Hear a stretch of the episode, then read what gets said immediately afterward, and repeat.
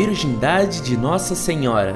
Carta enviada dia 3 de janeiro de 2005, localidade São Paulo, São Paulo, religião católica. Prezado senhor Marcelo e professor Orlando, Salve Maria! Espero que tenham passado bem o Natal e desejo que 2005 seja ainda mais coroado de vitórias na defesa da Santa Madre Igreja. Gostaria de pedir um esclarecimento, mas não sei exatamente a quem enviar. Pediria que encaminhassem a pessoa responsável quando possível. Um padre, durante o sermão da missa do quarto domingo do advento, fez uma colocação que deve ter deixado dúvidas para os fiéis. Como eu não fui capaz de esclarecer, peço sua ajuda. Ele diz que originalmente a Bíblia teria dito que uma jovem iria conceber e que mais tarde, na tradução para o grego, o texto foi traduzido para uma virgem.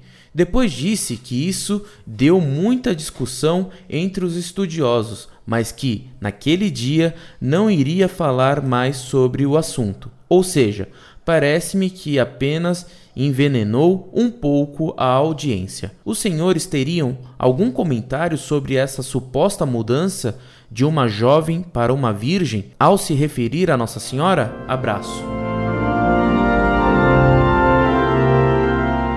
Muito prezado, salve Maria. Que bom receber uma carta sua. Esse padre é uma pessoa que não sabia bem do que estava falando e, como você bem notou, só envenenou o problema, deixando dúvidas entre os fiéis que ele devia orientar e que, em vez disso, ficaram desorientados. O texto em que está a palavra a que ele se refere é de Isaías. Aliás, o contexto cabe bem a esse padre. Ouvi, pois, casa de Davi Porventura, não vos basta ser molestos aos homens, senão que também ousais sê-lo ao meu Deus? Pois por isso, o mesmo Senhor vos dará este sinal: uma virgem conceberá e dará à luz um filho, e o seu nome será Emanuel. Isaías capítulo 7, versículos 13 e 14. Conforme disse o padre repetindo o que afirma certos infiéis e hereges, por ódio à Virgem Maria, é que nesse texto há a palavra virgem, no texto alma.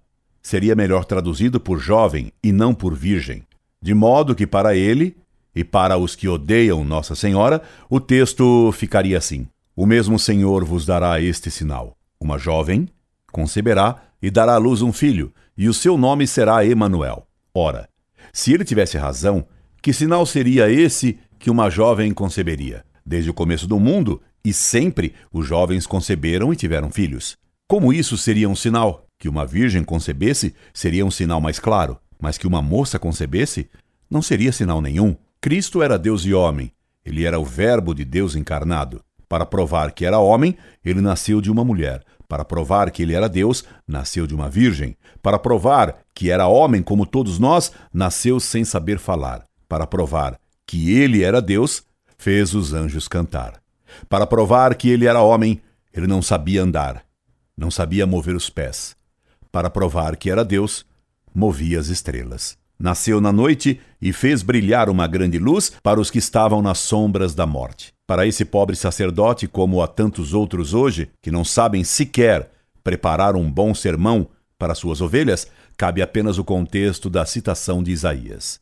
Porventura, não vos basta ser molestos aos homens, senão que também ousais sê-lo ao meu Deus? E para eles, desgraçadamente, a Virgem ter dado à luz um filho já não é mais o sinal de que Deus está conosco, pois Emanuel quer dizer Deus conosco. De fato, Deus não está com aqueles que não creem que aquela que deu à luz o Filho de Deus foi virgem. Para esses que não veem o sinal de Deus, a luz não nasceu para eles, e eles jazem nas sombras da morte. Rezemos por esses pobres sacerdotes que deviam ver os sinais de Deus, mas que são cegos à luz e que cegos guiam outros cegos.